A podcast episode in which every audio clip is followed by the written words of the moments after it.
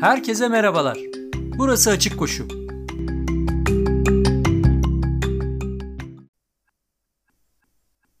Arkadaşlar bu bölümde konumuz Doğu Afrika koşu ekolü. Bir başka deyişle sizin de anlayacağınız şekilde ifade edersek Kenya ve Etiyopya uzun mesafe koşuculuğu. Geçen bölümde Japonların koşu kültürünü anlatmaya çarpıcı bir istatistik vererek başlamıştım. Benzer şekilde bu defa Doğu Afrikalı atletleri ilişkin önemli bir istatistiki veriyi paylaşarak başlıyorum. World Athletics'in yani Dünya Atletizm Birliği'nin sitesinde her branşta atletik performansları takip edebileceğiniz bir sayfa var ve tüm zamanların en iyi derecelerini de anlık olarak listeleyebiliyorsunuz burada. Mesela 100 metre erkekler ya da uzun atlama falan merak ederseniz her bir derece sırasıyla listelenmiş. Tabi dereceler ilgili atletin en iyi derecesiyle sınırlı. Mesela Hüseyin Bolt'un erkekler 100 metrede en iyi 3 dereceye sahip olduğunu biliyoruz. Ancak buna rağmen sadece kişisel en iyisi listede. 9.58 yani.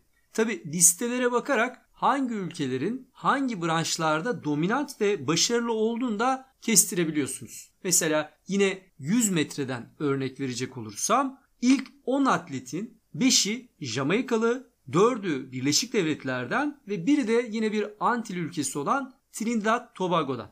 İlk yüze baktığımızda ülke sayısı artıyor ancak yine de belirgin bir şekilde Jamaika, Trinidad, Kanada ve Nijerya gibi ülkelerin özellikle de Birleşik Devletler'in ağırlığını görüyorsunuz. İlk 100 derece 23 farklı ülkenin atletleri tarafından paylaşılmış durumda. Konu uzun mesafe koşu performanslarına geldiğinde ise çok acayip bir şeyle karşılaşıyorsunuz. Erkekler maraton sayfasını açtınız diyelim. Karşılaşacağınız ilk 10 atletin 7'si Kenyalı, 3'ü Etiyopyalı. İlk 100 atletin ise sadece 13'ü başka ülke vatandaşı ki bu 13 atletin içinde ülkemiz vatandaşı olan Kaan Kigen Özbilen gibi devşirme atletler de var ki Kaan da esasen Kenya doğumlu. Mo Farah, Beşir Abdi, Kalit Kanucci gibi atletler bunlar. Dahası sadece 6 atlet. Evet 100 atletin arasında sadece 6 atlet Doğu Afrika ülkelerinden birinde doğmamış. Bu 6 atletin 3'ü Fas, ikisi Japon, biri de Bahreyn'den.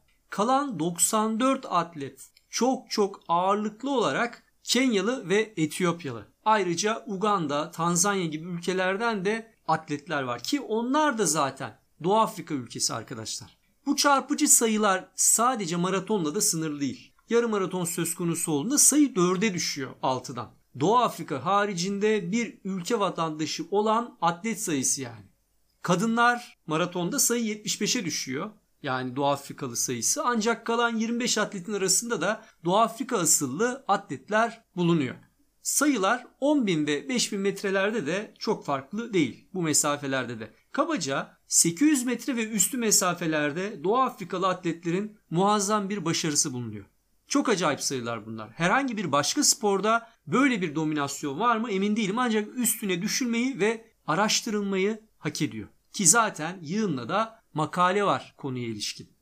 Doğu Afrikalıların ya da biz bunu Kenya ve Etiyopya olarak daraltalım. Kenya ve Etiyopyalı atletlerin bu başarısının arkasında ne var? Ne oluyor da böyle bir dominasyon sağlamışlar uzun mesafe atletizminde? Konumuz bu yani. Açıkçası tespitler muhtelif ve iki ana başlıkta toparlanıyor. Bunlardan ilki genetik ve fizyolojik faktörler. Diğeri ise çevresel ve psikolojik faktörler. Geçen bölümde Batı dünyasının Japon koşu kültürünü hak ettiği değeri vermeyişinin ırkçı bir yaklaşımdan ileri geldiğini ve bu yaklaşımın farkında olmasalar da Japon ekolünü yatsıdığını ifade etmiştim. Ne demek istiyorum yani? Japonların koşu antrenman programının veya koşu ekolü olarak genişletelim evrensel bir değer olarak görülmediği, gösterilmediğini aktarmak istemiştim. Hakkında bilgi alırken dahi batılı bir otoritenin aracılığıyla bilgi ulaştığımız, kısacası batılı bir tercüman olmadan pek çoğumuzun bu hazineye ulaşamadığını aktarmıştım. Benzer durum Doğu Afrikalılar için de söz konusu. Son 10 yılda artan bilimsel araştırma ve deneyler sayesinde ilk faktör. Hani iki faktör saydım ya. İlk faktör yani genetik ve fizyolojik farklılıklar önemini yitirmeye başladı arkadaşlar. Bu iyi bir haber. Zira kendi başarısızlıklarını sorgulamak yerine başkasının başarısını sahip olduğu ayrıcalıklarla işte üstün genlerle mesela açıklamak sıkıntılı bir tutum. Batı açısından ya da bu açıklamayı yapanlar açısından, bu otoriteler açısından. Bu konuyu açmak gerekiyor tabii. Çünkü yüz milyonlarca koşu takipçisi hala doğruluğu kanıtlanmamış. Aksine yanlışlığı pek çok defa gösterilmiş şeylere inanıyorlar. İnsanlar Kenyalıların genetik olarak üstün olduklarına ve bu sayede başarılı olduklarına inanıyorlar. Yani genetik olarak uzun mesafe koşuya bizden çok daha yatkın ve uzun mesafe koşuda bu genlerinden dolayı başarılı olduklarını düşünüyorlar. Gerçi dediğim gibi son 10 yılda bu inanış en azından koşu otoriteleri tarafından terk edildi. Ancak trajik bir şekilde onun yerinde fizyolojik özellikler almaya başladı. Yani baktılar Kenyalı geninin İngiliz geninden bir farkı yok. O zaman bu adamların kas iskelet sistemi, dolaşımsal hücresel faktörleri belirleyicidir demeye başladı otoriteler. Hiç olmadı yüksekte yaşıyor oluşları falan. Ne yazık ki. İşte ben bu yaklaşım hatalı buluyorum. Ve bu podcast'te de Kenyalı, Etiyopyalı fenomeninin diğer faktörlerini ele almaya çalışacağım. Öncelikle şu gen ve fizyoloji mevzusu üzerine batılı yaklaşımın sıkıntısını bir örnekle açmak istiyorum. Arkadaşlar tutarlılık her koşulda sağlanması gereken bir şeydir ve eğer bilimden bahsediyorsak bunun lamicimi olmaz. Şimdi mesela ne dedim? İlk 100 atletin 90 küsürü Doğu Afrikalı. Açın bakın ilk 100 bisikletçi ya da ilk 100 snooker oyuncusunu araştırın ya da sürat patencisini falan. Yani bu sporlarla çok aşina olmayabilirsiniz ama sonuçta hatırı sayılır takipçisi olan sporlar bunlar. Gerçi eskiye nazaran oldukça global bir düzeye geldi ancak snooker izleyenler bilir. Son dönemde işte son 10 yılda falan sahneye çıkan Çinliler haricinde Britanya dışında bu sporda başarılı olan kaç oyuncu var? Yani şimdi Kenyalıları özel genlere sahipler diye açıklayan insanlar neden mesela konu snooker olunca İngiliz ve İskoçların nişan alma genleri farklı demiyorlar mesela. Neden bu şekilde açıklamıyorlar? Yahu geçen bir dünya şampiyonası izledim. Son 16'ya 15 tane Britanyalı kalmış. Bu nasıl bir dünya şampiyonası? Yani 16 kişinin 15'i Britanya'dan, bir tanesi de Avustralya'dan ya da Çin'den hatırlamıyorum. Ancak bu şekilde düzenlenen bir dünya şampiyonası var ki bu son dünya şampiyonası. Geçmişte tamamı Britanya'dan oluyordu. Veya bisiklet dedik. Yol bisikleti yani. Açın bir bakın son 100 yılda Fransa bisiklet turunu ya da bahar klasiklerini kaç Belçikalı kazanmış. Ya da sürat pateninde bakın Hollandalılar nasıl bir dominasyona sahipler. Bu buz sürat pateni var ya buz üzerinde yapılan. Bir bakın Hollandalıların başarısını görün arkadaşlar orada. Kenyalı, Etiyopyalıların major maratonlardaki baskınlığı neyse Belçikalıların, Hollandalıların da onlardan aşağı kalır yanı yok yani bisiklette, sürat pateninde falan. Göreceksiniz. Şimdi bunu da Belçikalıların genleriyle, fizyolojileriyle falan mı açıklayalım yani? Demek istediğim şu. Batı kendi başarılarını eğer kendisi başarılı oluyorsa bunu gayet bilimsel olarak nasıl bir kültüre sahip olduklarıyla, nasıl bir antrenman programına, nasıl bir eğitim sistemine ve nasıl bir düzene sahip olduklarıyla açıklıyor, açıklar. Ancak tersi durumda bilimsel yöntemi bir kenara bırakıp konuyu bilimsel mesnetten yoksun, en azından kanıtlanmamış şeylere yöneltir. Bunların başında da işte genetik farklılıklar geliyor. Hiç olmadı işte ne yapıyor? Mesela Japonlara yaptığı gibi yatsıya da biliyor ne yazık ki. Neyse dilerseniz bu Kenyalı fenomeni nasıl ortaya çıktı? Bunun tarihine bir dalalım önce. 1966 yılına giriyoruz. İngiliz Milletler Topluluğu oyunları var. Duyanlar olmuştur. Commonwealth ülkeleri de denir bu İngiliz Milletler Topluluğu'na. Bunların bir oyunu var. Yani sürekli düzenlenen spor oyunları. Britanya İmparatorluğu'na vaktiyle bağlı olan ancak şimdi bağımsız olan ülkelerin dahil olduğu ülkeler bunlar. Commonwealth ülkeleri. Üzerinde güneş batmayan imparatorluk hakkını vermiş ve çok sayıda ülkenin içinde olduğu bir oyun. Yani ne kadar fazla sayıda ülke olduğunu da birazdan aktaracağım. 16 tanesi hala Britanya kraliyet ailesinin içinde bu arada. İşte İngiltere, İskoçya falan gibi. 37 ülke ise geçmişte Britanya İmparatorluğu'na bağlıymış. Hindistan, Kıbrıs, Avustralya'dan tutun da Seyşeller'den Vanuatu, Vanuatu'ya kadar irili ufaklı ülkeler var. Bunlardan biri de Kenya. İşte bu ülkelerin katıldığı oyunlar da hala düzenleniyor. Commonwealth Nations diye de geçiyor. Bizi ilgilendiren 1966 yılındaki edisyonu. O zamana kadar 7 kez düzenlenen bu oyunlarda eski milletler topluluğu üyeleri yani Avustralya, Kanada, Yeni Zelanda ve Güney Afrika'nın hakimiyeti olmuş. Bu defa Jamaica Kingston'da düzenlenen oyunlarda farklı bir senaryoda düşünülmüyor. Ancak 10.000 metre finallerinde bir sürprize denk geliyoruz. Sürprizle karşılaşıyoruz. Yarışın favorisi 1963 ile 1968 arasında toplam 17 dünya rekoru kıran Avustralyalı Ron Clark aslında. Clark 1966'daki oyunlara gelirken 27 dakikanın altında 10.000 metre koşan tek atlet dünyada. Keza 6 mil yarışlarında da en yakın rakibine, dünya çapındaki en yakın rakibine 30 saniye fark atmış. 6 milde zaten aşağı yukarı 10 kilometre oluyor. Ancak 10 bin metre yarışında hiçbir şans tanınmayan Kenyalı Naftali Temu'ya geçiliyor arkadaşlar. O güne değin 1964 Tokyo Olimpiyatlarında madalya alan Kipchoge Keino dışında tanınan başka bir Kenyalı yok. Kenyalı atletler bilinmiyor. Ancak Temu'nun oldukça rahat bir şekilde kazandığı 10 bin metre yarışıyla birlikte uzun mesafede Kenyalıların saltanatı başlamış oluyor. Yani 1966'daki oyunlardaki 10 bin metre yarışı bir mihenk tarihi diye düşünebilirsiniz. Aynı oyunlarda yine Kenyalı bir atlet 3000 metre engelledi 3. oluyor. Keza başka mesafelerde de derecelere giriyor Kenyalılar. Yalnızca 3 sene önce Britanya İmparatorluğundan bağımsızlığını kazanmış olan bu Afrika ülkesi 1966 Milletler Topluluğu oyunlarında 3 altın, 1 gümüş ve 1 bronz madalya kazanıyor. 6 tanesi de başka mesafelerde ilk 10'da yer alıyor atletlerin. Bu dediğim gibi Kenyalı atletlerin uluslararası arenada ilk defa güçlü bir şekilde kendilerini gösterdikleri ilk yarışma. Ve evet daha önce mesela Keino gibi madalya kazanmış atletler de var.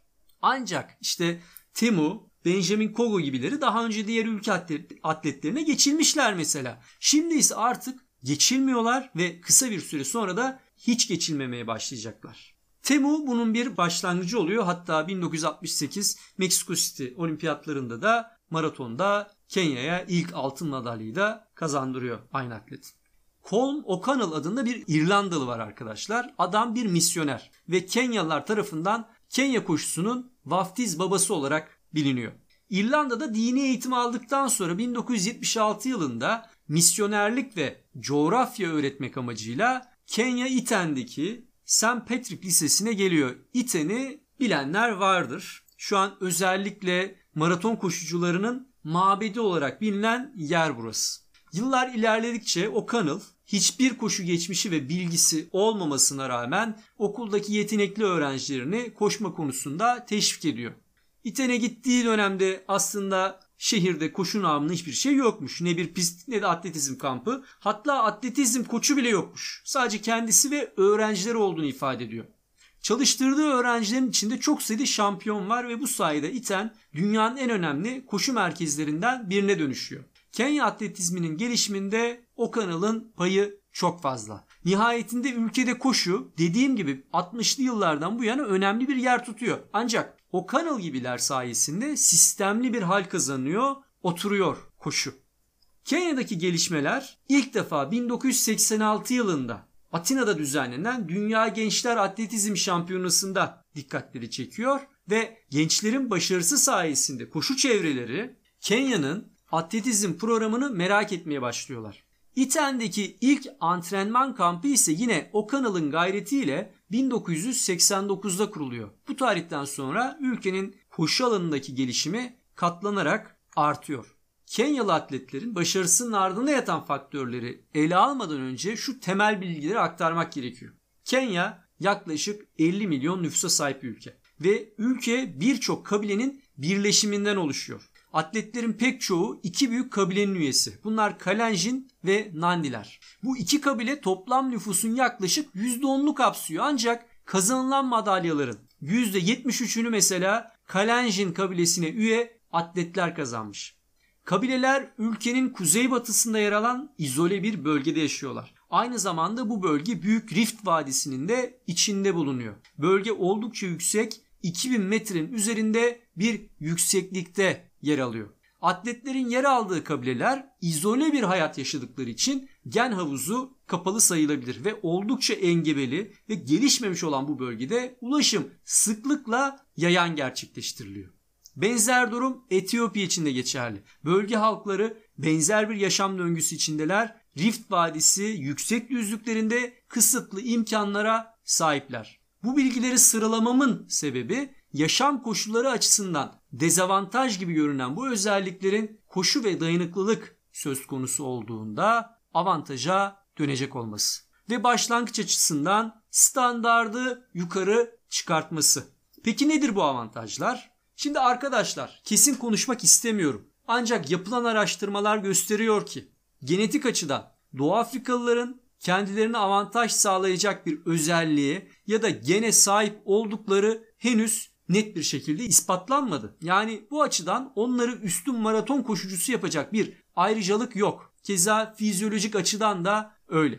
Bilinenin aksine yüksek irtifada yaşıyor olmak ve buna göre adaptasyon geliştirmiş olmak fizyolojik açıdan bir avantaj sağlıyor olmuyor olabilir. Bakın burası çok önemli. Zira bunun tam tersini, tamamen tersini biliyoruz çünkü.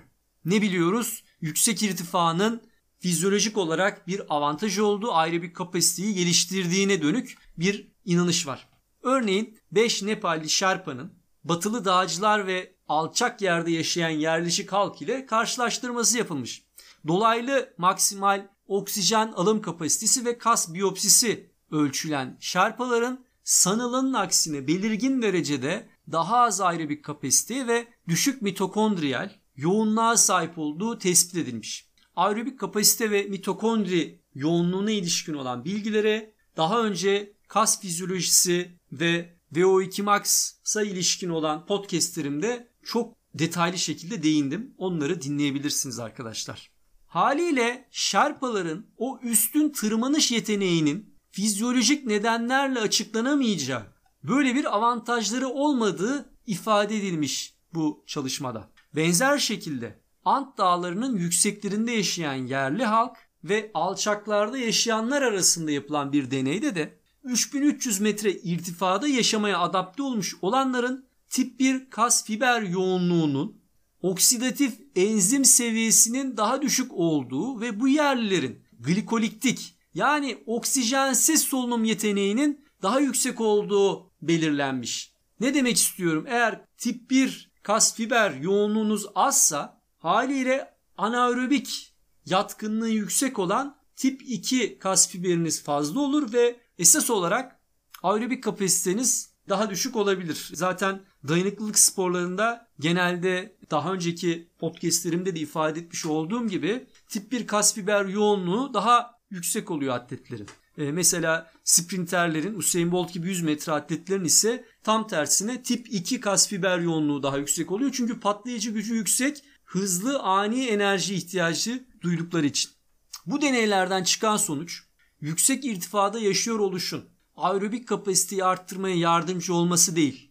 Aksine düşük oksijen yoğunluğundan dolayı belki de bu insanların oksijene daha az bağımlı bir adaptasyon geliştirdiği. Çıkan sonuç bu arkadaşlar. Yani yüksek irtifada yaşıyor olmaktan dolayı belki de daha düşük oksijen bağımlısı bir hayata sahipler. Bilemiyorum işte sonuç bu yani. İleride başka deneylerde belki bu dediklerim çürütülür. Ancak en azından fizyolojik olarak irtifanın bir avantaj sağlamadığını görmüş oluyoruz. Bu gibi deneylerde ki bunlar 1, 2, 3 değil 5, 10 belki 100 tane benzer deney sonucundan bahsediyoruz. Kenyalara geldiğimizde durum çok farklı değil. Deniz kıyısında yaşayan İskandinav atletler ile genç ve yetişkin Kenyalı atletlerin karşılaştırıldığı bir deneyde yüksek irtifa kampı ve ardından deniz seviyesinde gerçekleşen kamp sonucunda örnekler alınıyor. Sonuç olarak da kas fiber boyutları ve kompozisyonlarının kas morfolojisinin ve mitokondriyal enzim aktivitelerin oldukça benzer ve ihmal edilebilir farklılıklar içerdiği gözleniyor İskandinav atletlerle Kenyalıların.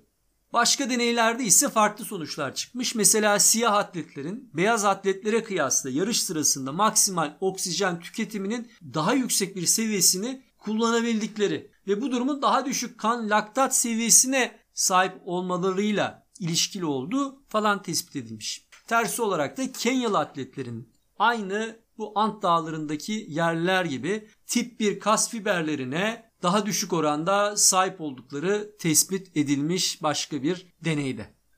Açıkçası fizyolojik çok fazla değişken var arkadaşlar ve deneyler değiştikçe sonuçlar da değişiyor.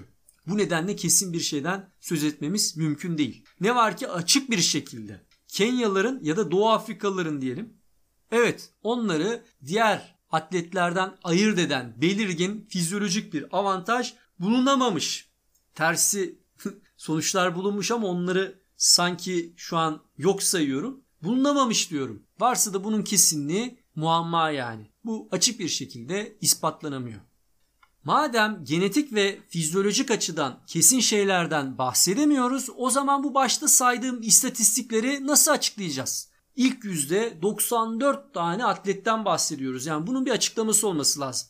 Belki şuradan yola çıkabiliriz. Yapılan bir başka deneyde yüksek irtifada yaşayan ve bir spor yani koşu geçmişi olmayan genç Kenyalılarla deniz kıyısında yaşayan Kenyalıların yine Kenya'dan seçilmiş maksimal genç Kenyalıların maksimal oksijen kullanım kapasiteleri kıyaslandığında yüksek irtifada yaşayanların %30 daha yüksek aerobik kapasiteye sahip olduğu görülmüş.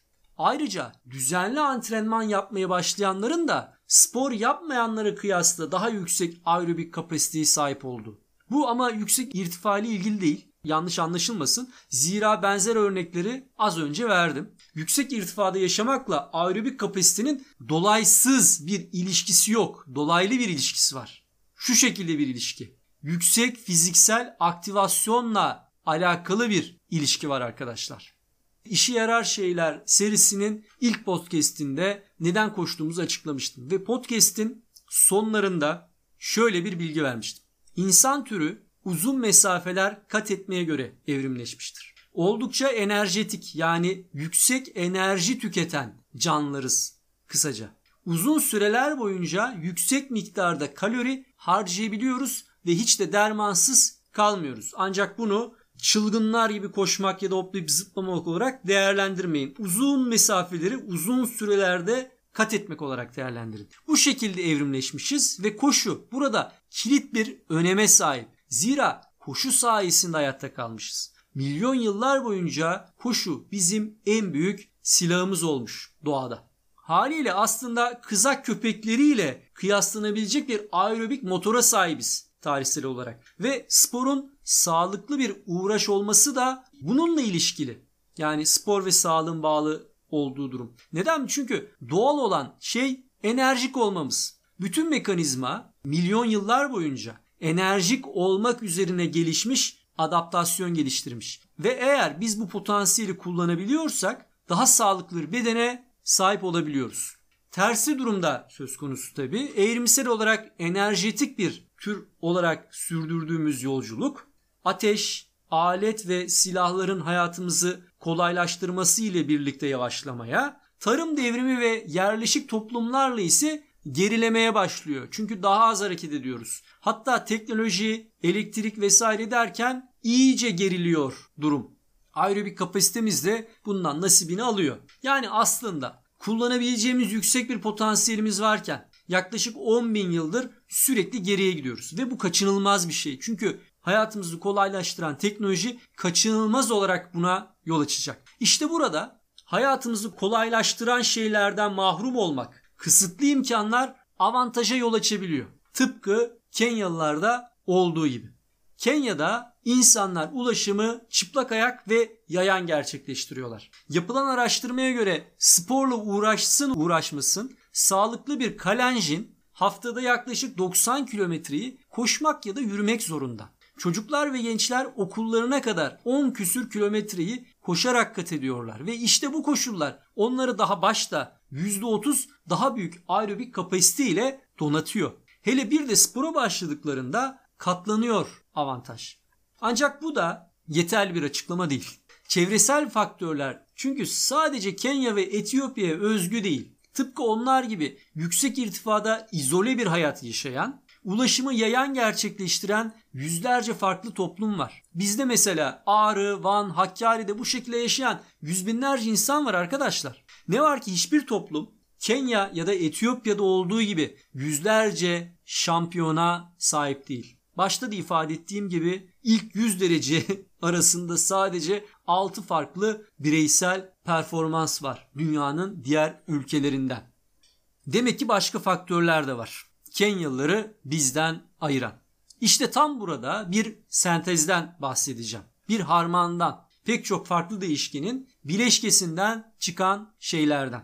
Evet yüksek irtifada yaşıyor olmanın dolaysız bir etkisi olmadığını ifade ettim. Ancak dolaylı etkisi şöyle oluyor. Dünyada yüksek irtifada yaşayan halklar genellikle enerjetik de oluyorlar. Doğumlarından ölümlerine kadar yüksek enerji sarf edip sürekli hareket halinde oluyor bu halklar. Ve olumsuz doğa koşulları mesela engebeli arazileri, iki nokta arasındaki uzun mesafeleri yürüyerek, tırmanarak, koşarak kat etmeleri gerekiyor. Ve bu onlar için bir hayat tarzı. Bu şekilde yaşamaya mecburlar. Ayrıca izole bir hayata sahipler ve gen havuzları da dar. Yani gen e, çeşitlenmesi çok olmuyor. Genetik olarak bu özelliklerini nesilden nesile aktarırken çok bir değişiklik yaşanmıyor bu izole yaşamdan dolayı. Ve tüm bunlar dar bir topluluk içerisinde yüksek aerobik kapasiteye sahip fazla sayıda insanın çıkmasına, doğmasına yol açıyor. İşte başka toplumlarda rastlanabilecek bu özellikleri Kenya ve Etiyopyalılar bambaşka bir düzeyde avantaja çevirmişler. Birazdan bu avantajı aktaracağım. Genetik, fizyolojik ve çevresel faktörler çok güçlü bir temel sağlıyor. Evet böyle bir şey olabilir. Ancak iki önemli faktör olmadan asla muazzam bir ekole, koşu ekolüne dönüşemiyor. Konu ister koşu olsun ister başka bir spor. Bu iki faktör sosyal ve ekonomik faktörlerdir arkadaşlar. Esas belirleyici faktörler bunlardır başarıda. Bakın Nepal'den muazzam maratoncular çıkmıyor. Araçların bir elin parmağını geçmez elit maratoncuları. Ancak tek bir köyden nice üstün şerpalar, dağcılar çıkarmışlar. Bu durumun iten ya da Addis Abiba'ya tercümesi ise koşu üzerine. Geçen bölümde Japonları anlatırken sosyal faktörlerin ne kadar etkili olduğundan bahsetmiştim. Koşu geleneklerinden, bunun toplumsal yansımalarından ve başarılı bir ekiden koşucusu olmanın Japonlar için ne anlam ifade ettiğinden bahsetmiştim. Geri kalmış kısıtlı imkana sahip toplumlarda ise ekonomik faktörler de devreye girer ve hatta sosyal faktörlerden de belirleyici olabilir ekonomik faktörler. Bakın dediğim gibi sadece koşu için geçerli değil bu. Steinbeck İnci adlı romanında inci avcılarının nasıl birer serbest dalış uzmanı olduğunu aktarır ve bu insanların hayatta kalmak uğruna neleri göze aldığına şahit oluruz. Yani okuruz. Onlarca metre derine dalıp serbest dalış gerçekleştiriyorlar ve bunu bir spor olarak yapmıyorlar. Benzer şekilde Nepalli şerpalar da böyle. Koşullar toplumları bu çok zorlu işlere zorlamakta ve onlar onlar için birer ekmek kavgası olan şey işte ince avcılığı ya da şarpaların dağcılara vermiş olduğu hizmet gibi başkalarınca muazzam sportif performans olarak değerlendiriliyor. İşte dağcılık, serbest dalış, koşu böyle. Hele ki ekmek kavgası olan şey bütün bir toplumun tek bir kurtuluş yolu olunca sonuç çok başka oluyor. Ne demek istiyorum? Yani bütün bir toplum geçim kaynağını ona borçlu. İşte Karayipler'deki e, inci avcılığı diyelim. Nepal'deki şerpalık ve Kenya ve Etiyopya'daki uzun mesafe koşu kültürü. Bakın Kenya ve Etiyopya 60'lı yıllarla birlikte uzun mesafe koşuda söz sahibi olmaya başlıyor. Ancak bu hemen ortaya çıkmıyor. Birkaç on yıl geçmesi gerekiyor mesela Kenyalı atletlerin hakimiyeti için. Bu süre zarfında gelişen şey sadece ülkedeki koşu kültürünün gelişmesi değil, aynı zamanda yerleşik bir ekonomi de gelişiyor. Çünkü bu insanlar yoksullukla mücadelede kurtuluşu koşuda görüyorlar. Koşuda buluyorlar. İten'den çıkan bir atlet köyüne ödüller ve para ile dönünce ve bunu başka atletlerin de yapabileceği açığa çıkınca Kenyalılar bunu bir işe dönüştürüyorlar. Ve tıpkı Nepal'de şerpalık, Karipler'deki ince avcılığı gibi İten'de de uzun mesafe koşuculuk bir iş sektörüne dönüşüyor. Zamanla da o bölgenin en büyük iş kolu haline geliyor.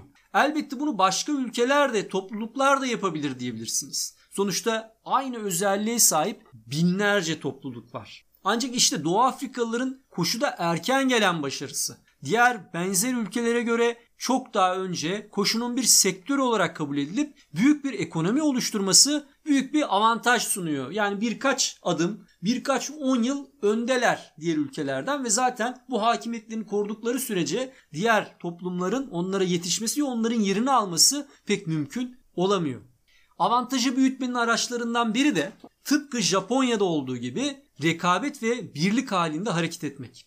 Neydi? Japonlar takım olarak mücadele ediyorlardı ve bu durum hem kişisel hem de takım performansını arttırıyordu. Ortada çok sayıda takım olunca ve elde edilecek sonuç yüksek düzeyde tatmin yaratınca ki bunu ihtiyaçlar hiyerarşisinde piramidin tepesine çıkarmıştık hatırlarsanız. Üst düzey performans da kaçınılmaz oluyor ve fabrikadan çıkmış gibi dereceler de birbirine çok yakın oluyor. Çünkü sürekli bir şekilde yılın her haftası yarışan atletler mevcut. Başarı başarıyı doğuruyor Japonya'da. Kenya Iten'de bunun onlarca misli bir durum söz konusu diğer taraftan. Geçen podcast'te adını almamıştım ne yazık ki. Bu nedenle affınıza sığınıyorum. Atharananat Fin adında bir araştırmacı yazar var. Kendisi Running with the Canyons adlı kitabında yazar. Ki aynı zamanda geçen haftaki konumuz olan Japon koşu kültürüne de yabancı değil. Japonya koşu kültürünü kapsamlı bir şekilde aktardığı bir kitabı da var. The Way of the Runner, A Journey in the Fabled World of Japanese Running. Yani Japon koşuculuğunun efsanevi dünyasına yolculuk. Geçen bölümde aktardığım bazı bilgiler bu kitaptandı ve Japon halkının koşu ile kurmuş olduğu o çok kuvvetli bağı Finn'in araştırmaları sayesinde duymuştunuz. Yüksek koşu hacmi, minyon, koşuda avantaj sağlayan yapıları, antrenman programları falan bunlar buzdağının görünen yüzüydü. Başarının arkasındaki esas faktör olan sosyal faktörü Finn'in kitabında sayısız örnekte görebilirsiniz. Finn bu kitabı yazabilmesini biraz da daha önce Kenyalılar hakkında yazdı ve onu koşu çevrelerine tanıtan kitabına borçlu. Az önce de ifade ettiğim Running with the Kenyans. Finn küçüklüğünden bu yana koşuyor. Özellikle de patika koşusu yapıyor. Kenyalı koşuculara ve onların coşku dolu performanslarına da hayranmış. İlk kitabını yazmak için Iten'e ailesiyle birlikte gitmesi de çocukluğundan bu yana taşıdığı hayranlık. Yapılan bir röportajda günümüz koşusunun bu en üst düzey performanslarını gösteren iki ekolü karşılaştırması istenmiş. Finn'e göre Japonlara kıyasla Kenyalılar çok rahatlar ve oldukça da açık ve şeffaflar. İten'e gittiğinizde her köşe başından, sokak arasından çok çok ünlü bir atletin geçişini izleyebiliyorsunuz. Her an bir olimpiyat şampiyonuyla karşılaşabiliyorsunuz diyor. Bu çok sıradan ve doğal bir durummuş. Japonlar ise oldukça ciddi ve gizemliler. Ülkede binlerce çok iyi atlet olmasına rağmen ülkenin her yerine dağıldıkları için ve dışarıya kapalı grup halinde koştukları için içlerine girip gözlem yapabilmeniz çok zor. Saplantı derecesinde bir hırsa sahipler diyor.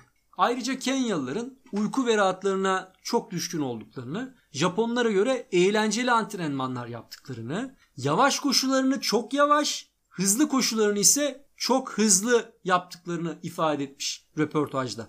Japonlar ise tam tersi. Fin'e göre Japonlar belki de dünyada en az uyuyan toplum. Ayrıca işlerini çok ciddi alıyorlar ve her dakikanın önemi var. Ve evet hiçbir zaman çok yavaş koşmuyorlar. Kenyalıların tersine yavaş koşuları pek de yavaş sayılmazken hızlı koşuları da işte intervallerden bahsediyorum, tempolardan bahsediyorum.